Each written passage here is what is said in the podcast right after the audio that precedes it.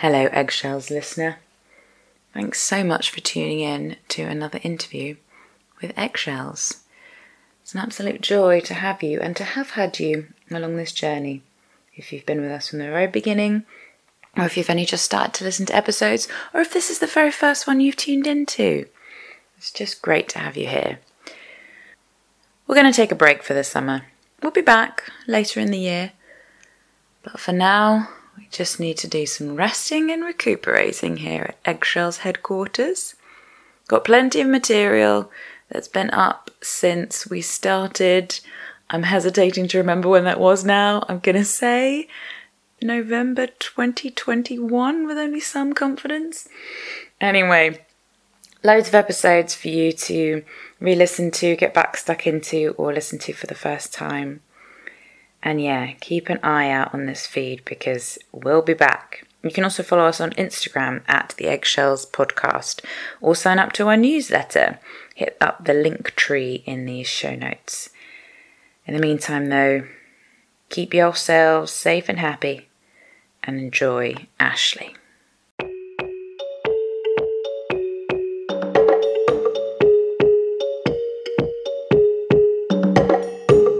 Hey, it's Hannah. This is Eggshells, and you've tuned into an interview with Ashley Duncan. In this interview, Ashley, Lizzie, and I explored disagreement and how to do it better. We spoke to Ashley about listening, training to be a therapist alongside being a parent, and curiosity. If you liked the listening and empathy episodes, then I think you'll enjoy this. Ashley shares some really wise thoughts and helps to define the importance of not just listening to someone but really hearing them. She was an absolute pleasure to talk to, and we hope you enjoy listening to her as much as we did. Ashley is a self confessed, God bothering feminist mother of two, unschooly home educator, trainee therapist, serial houseplant killer, and minimalist in progress. Without further ado, here's Ashley in conversation with Eggshell. So, I am a mum of two little ones. I um, work part time for a parenting website, and I'm training to be a counsellor, psychotherapist. And I live in London, but you can probably tell from my voice I wasn't born in London. I was brought up in the northeast coast of Scotland, very, very northeast coast, and then have moved slowly down. Is your husband from the south? No, he also, I mean, we didn't meet in the northeast, we met in Edinburgh, but um, he also is from the same kind of slice of Scotland as I am. We just moved for his work, he's an architect. So we moved from Scotland to England um, seven, eight years ago for a job, a career move for him, and then down again uh, for the same reason. Just five days after my youngest was born, uh, oh, which was about 17 months ago. oh, welcome to the world, small boy. yeah. wow. So, do your kids sound English? Um, well, Aiden just sounds like he's 17 months old. Sure. Maisie has, she's got her own little voice, doesn't she, Hannah? Like yeah, she, yeah. I don't know. Sometimes she she's lost a bit of her Scottishism. So when we lived up in the northeast, she was born in England, um, but when we lived up in the northeast, she used to say things like, um, "Put it in my pocket." Can you put that in my pocket? I don't know if it was Scottish or just has quite an unusual little voice that I don't know where she where it's from. It's not English. It's not nothing. She used to say "ee" like a northeastism, but no, I don't know. She's kind of ploughing her own furrow. I think. Yeah, I'd agree with that, and it's wonderful. I kind of have this fantasy that I'll get her into voiceover work. We'll all live off the dividends for like the next Peppa Pig, and I'll never have to work nice. again. Nice so what got you i mean what what made you want to do a master's program um, so there's different routes to training as a therapist, and you can you it's a sort of minimum qualification that you need to be a proper qualified counsellor or psychotherapist is like a diploma level course. Um, and I did my kind of introductory levels a few years ago, and have always thought I'll go back. Diploma would have been kind of the quickest route in, but um, think I'm quite interested in I'm quite interested in the theory and in really exploring that in a kind of critical, like an, in an academically critical way and I'm interested in research. So a master's program just seemed like the most sensible route for me. It's a master's, so it's over two years, uh, two, three years, depending on how long I take for my thesis. so yeah, we'll see. So um, but it was de- it's definitely been the right choice for me. I think um, I find myself just just always want to know more. Like every lecture finishes too soon for me. I just I want them to keep going and I want to ask them more questions. And so I think it, it was definitely the right the right choice. I think if I had gone ahead in a diploma, I I might have just felt hungry for a little bit more, a little bit of, of kind of depth or um gosh, I don't know. Is it depth or is it just kind of just that level of academic critique of the material, I suppose, that you get with a master's that you don't necessarily get in a diploma type program. Yeah. And can I ask what led you to wanting to to be a counsellor, I guess? Like in the context of listening, counsellors yeah. have to do quite a lot of listening. and but, but it like more than just because it's not like sitting and listening to your friend it's listening and then not carrying somebody else's stuff as well and having to be able to sort of disconnect from it when you need to. So that's lots of questions all in one really. But what took you down that path? Yeah well it, i mean it does feel resonant with this idea of listening i think.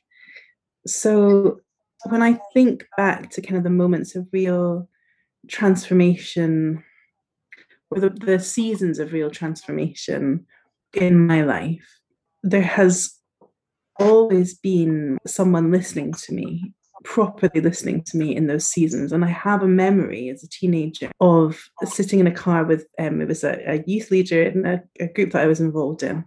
And um, just feeling like it was the first time I had ever been listened to. And I'm, you know, that is in one sense nonsense because my parents listened to me lots when I was a child. But there was something about the depth of his interest and the, uh, attentiveness he listened and questioned. He was particularly good at questions.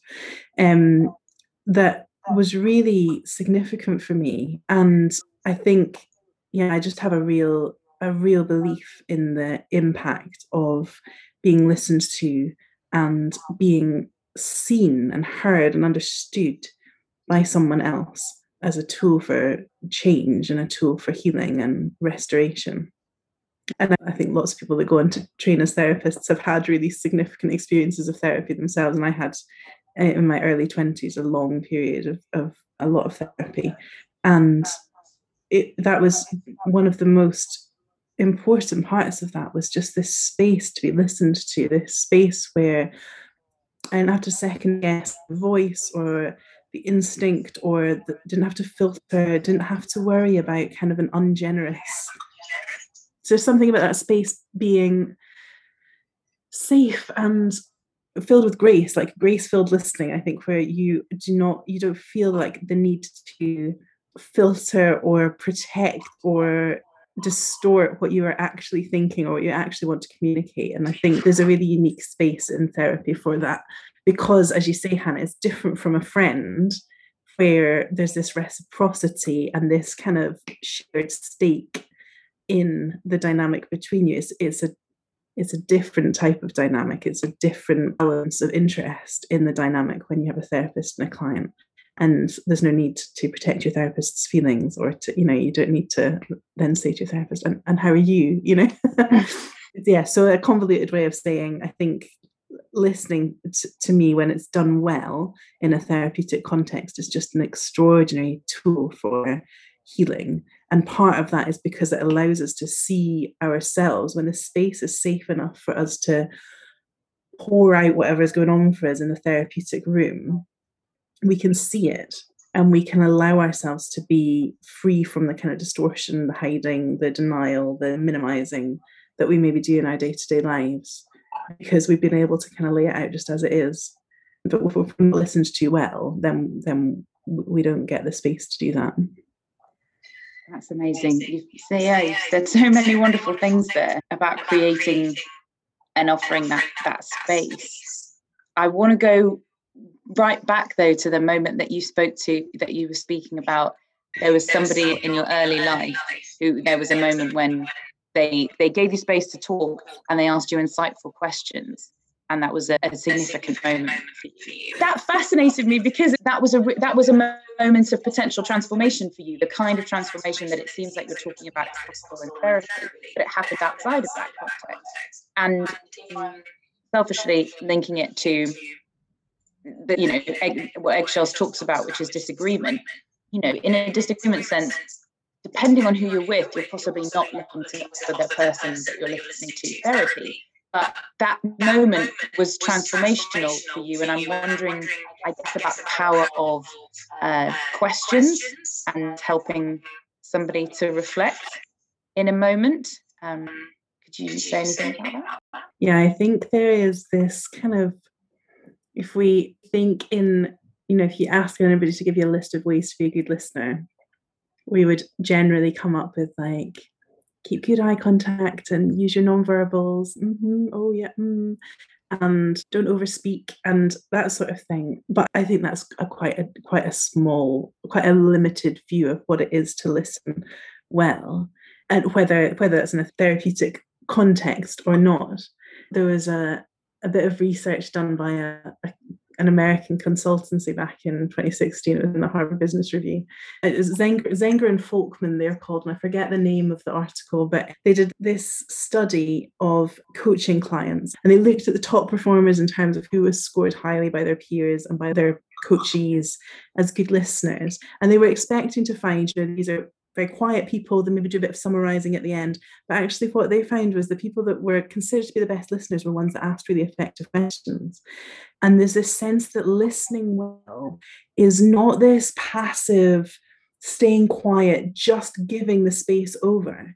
It's this active, collaborative co creation of a listening space that belongs to the other person's intent, that, that is designed for the other person's views, perspectives, whatever, and to be laid out. And I find that really freeing to think about because that's my instinct. When I'm really interested in what somebody's saying, I want to ask a question, like I want to understand more. And it makes sense when you follow that train of thought through. We will feel listened. If someone asks us a relevant question, we're going to feel listened to because they've understood what we've said and they want to know more. And so I think there's there's something there in when we're thinking about listening in, in the context of conflict or disagreement, when we're talking about listening in that context, that we kind of free ourselves up because we're it's not about just staying silent while that person lays out their bit and then we wait for our turn to say what we think. We can actually choose to play an active role in getting to the heart of what they actually think. We actually think, actually, I will understand your position better if I join your team and I try and be your partner, your co-conspirator. Like i try to collaborate with you to understand this better. And that's not the same as agreeing or legitimizing or saying oh yeah you're totally wrong. Now i see now i accept your perspective but there's like a, an active role for us there i think where we can choose to inhabit an active role. And that's more than just the kind of fundamental stuff of just not interrupting just waiting for our turn to speak you know all the kind of remedial stuff. Yeah all the stuff you read about when google how do i be a good listener? And yeah. then there's like those silly little business blogs where someone writes don't interrupt a meeting um, but yeah, that no, that's wonderful. I love co-conspirator in figuring out how people work and how and what a point of view is like. It's it's a very the way you've painted it just there feels to me very empowering, rather than um, I think that especially if you're talking to someone that you that you really disagree with, there's a notion, isn't there, that if you give them lots of space and you give them the floor to say something, that that somehow means you're accepting their point of view or agree, agreeing with their point of view. So one can accept their point of view without agreeing with it, I suppose. Um, but that mutual, that collaborativeness um, that is intrinsic in the listening that you're talking about sounds really fun. Yeah, and I'm, I think it can be combative in a helpful and a healthy way you know, if what we're seeking to do is really explore another's perspective on something that's really contentious or matters a whole lot to us, asking questions can be really challenging.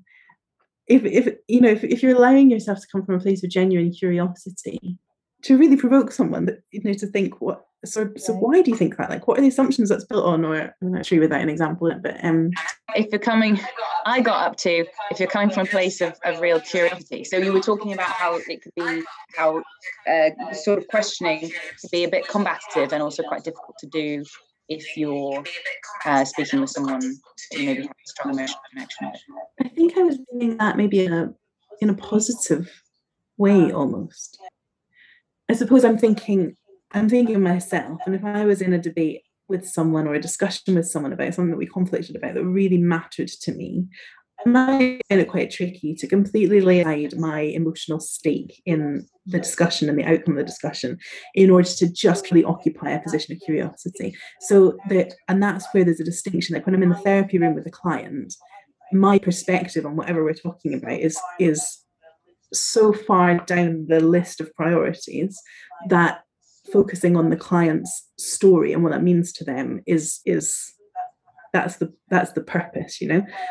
But when i'm talking with a friend about something that we strongly disagree about i don't have that same ability necessarily to just go okay maybe the space is just about getting to the bottom of what you think.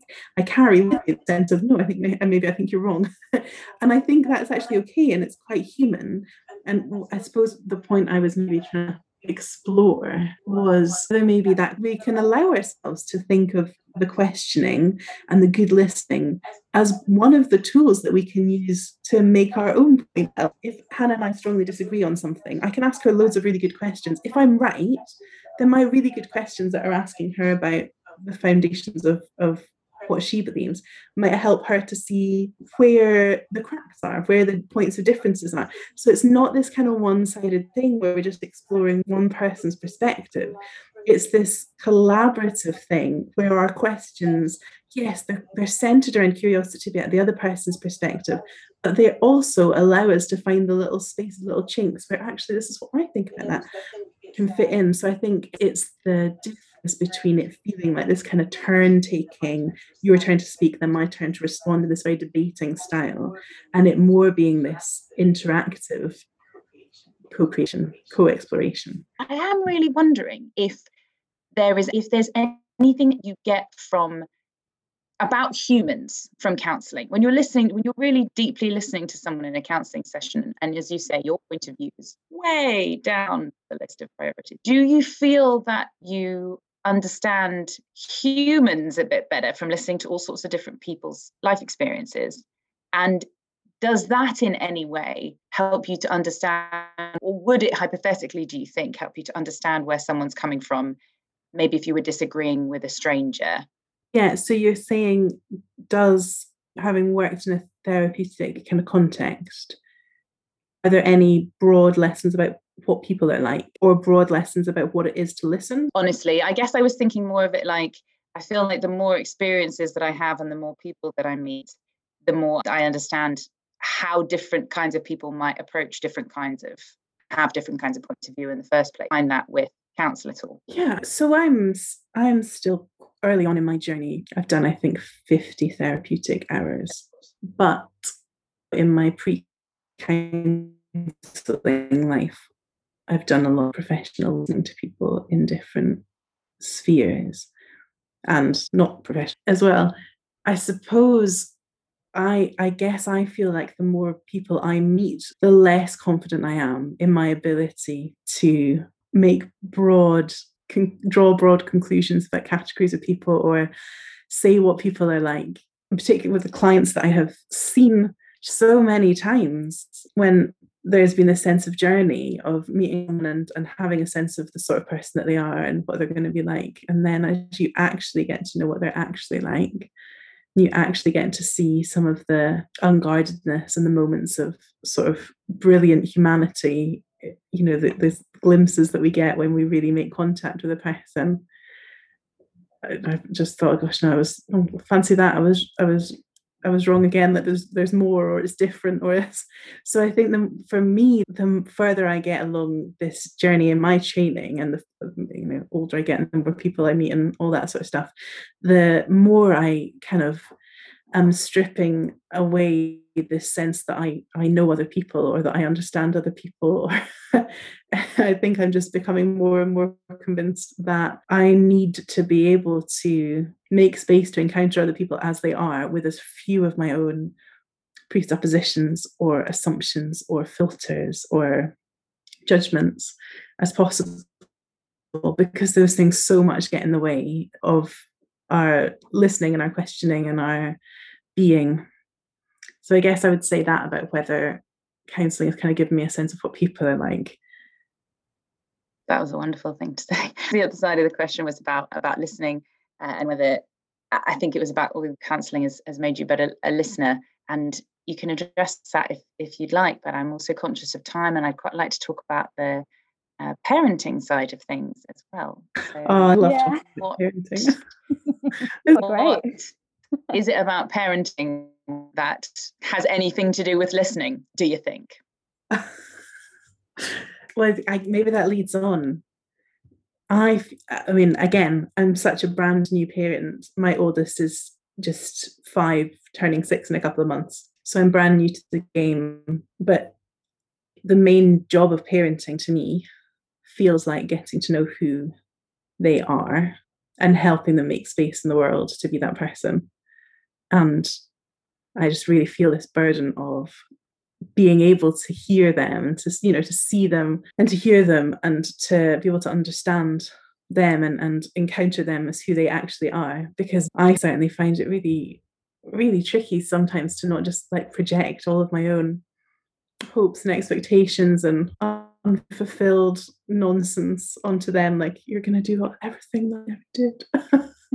Uh, but i mean tricky because they i mean obviously my my littlest doesn't have words really yet and my biggest has a whole lot of words but that's only you know relatively recently that she's been able to you know talk like an adult and listening is very different than it might be with an adult you know i'm interested in the being heard and the being seen because i think that is something that keeps coming up in a lot of conversations that we're having and i'm i think well I'm not the counselor here, so this is just my, in my professional opinion. and um, a lot of people who struggle to listen in conflict maybe feel like they haven't been heard or they uh, they should be heard all the time. And does that ultimately all stem from whether they were heard and seen as children? Um, I'm interested in the idea that every one of us has that little child inside that is just like, please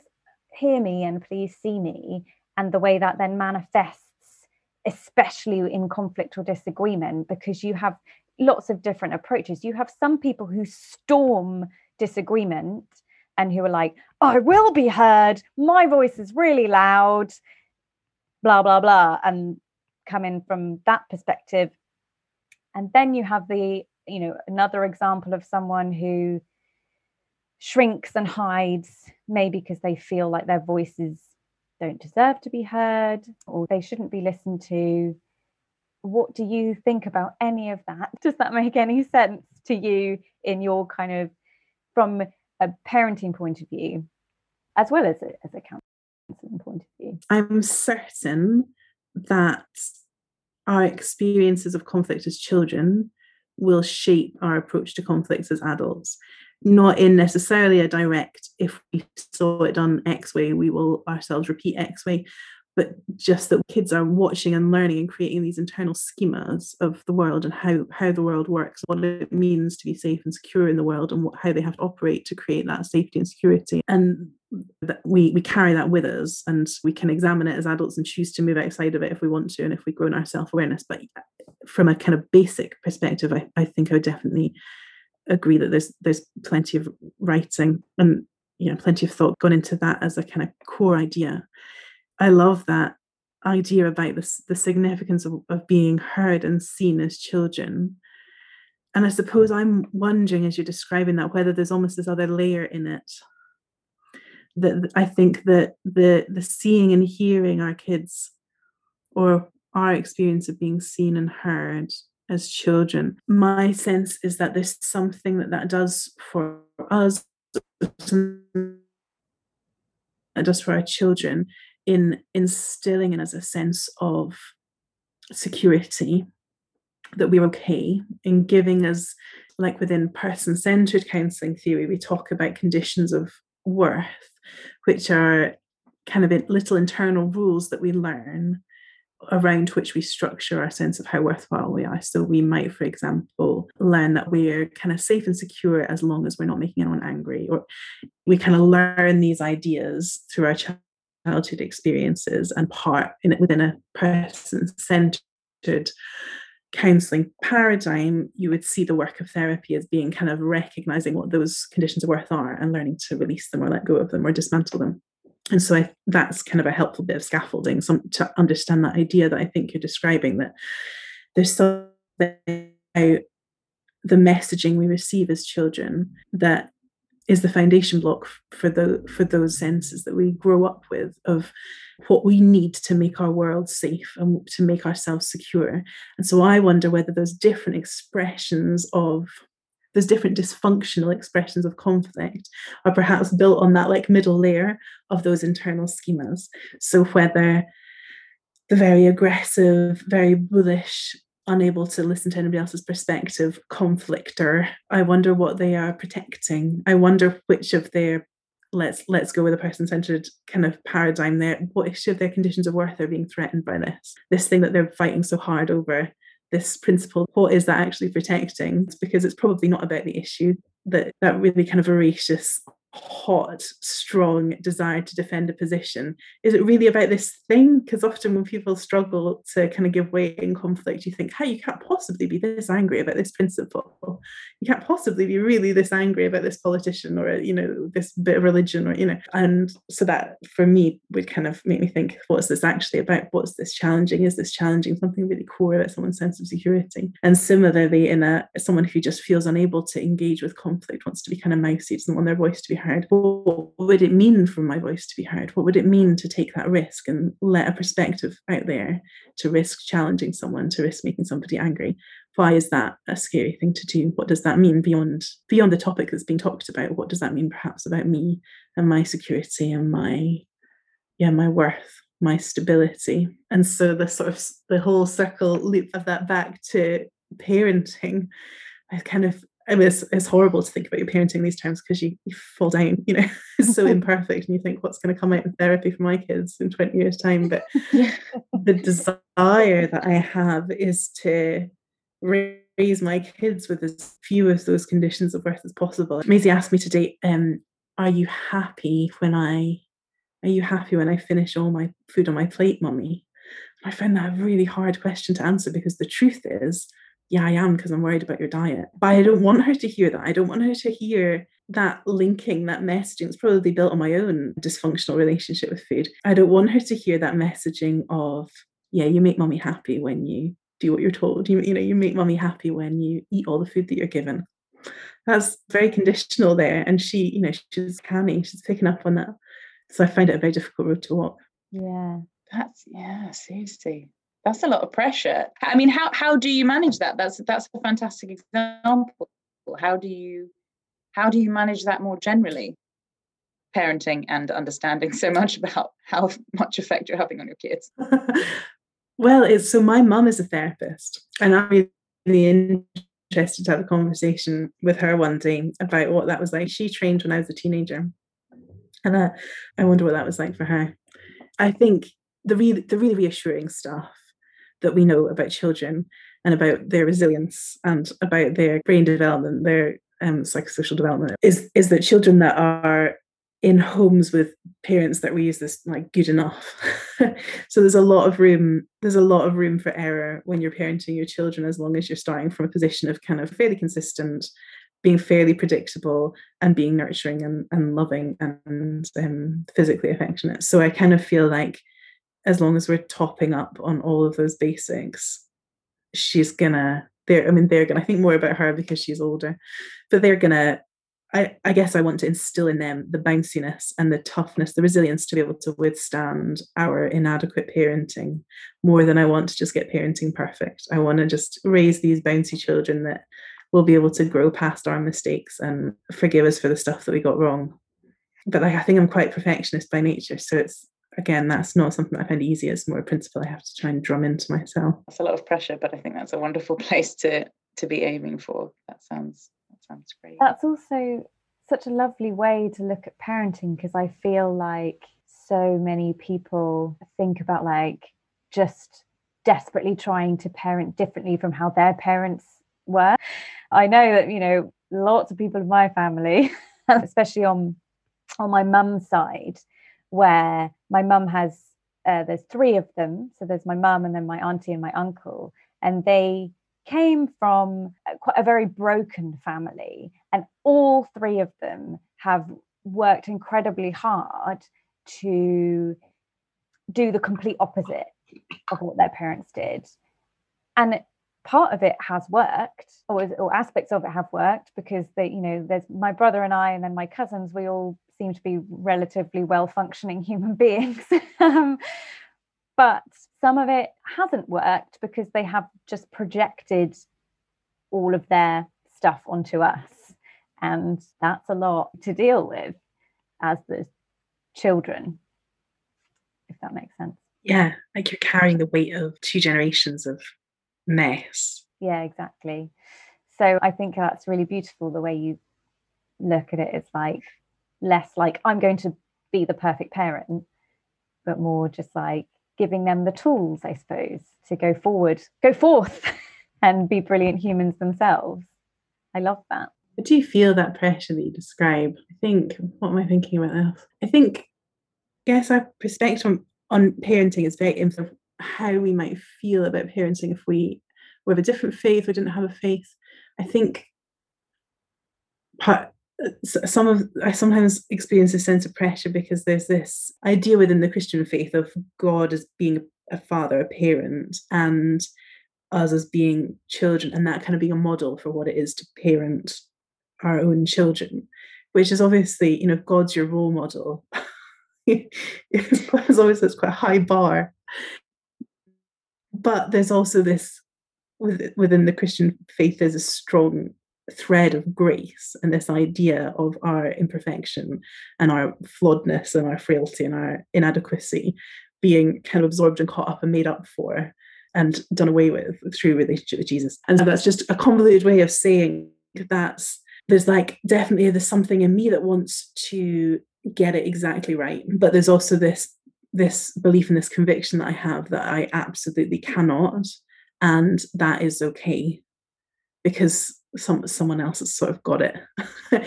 so i think that's that's for me that's probably the kind of the the resting place of that but I don't necessarily live in that place all the time. I have to kind of remind myself to go back to that place. Totally, yeah. How could how could you? It, that's that's why that's why we carry on developing faith throughout our lives if we have it. You know, it's it's not about it's not just like oh good everything's fine you know you're constantly trying to um, constantly reassessing and uh, leaning on it in different in different ways but that is mm. that's wonderful and i love that you said grace again because that reminds me that you said that when you were first talking about counseling yeah, yeah. i think you're right i think i talked about there being this gracious space and that I, that is that you're, you're totally yeah. right there's something there isn't there of listening with ears that aren't looking to kind of criticize and condemn but some being a spacious enough place that you can kind of come you can bring your stuff here and it's going to get a, a gracious yeah absolutely it's going to get a gracious reception. That's wonderful. Great. Eh, hannah is there anything else you wanted to ask or talk about specifically no i don't think so. I think everything you have said has been oh i feel really grateful. It's been so amazing and beautiful and so like everything that I sort of believe in as well, which is uh, great. Convenient. I, I, love to talk to people who agree with me. So no conflict here. Yeah, but no, we're conflict free. so aside from the trying technical issues, um, can't wait for you guys to edit it into something coherent. Yeah.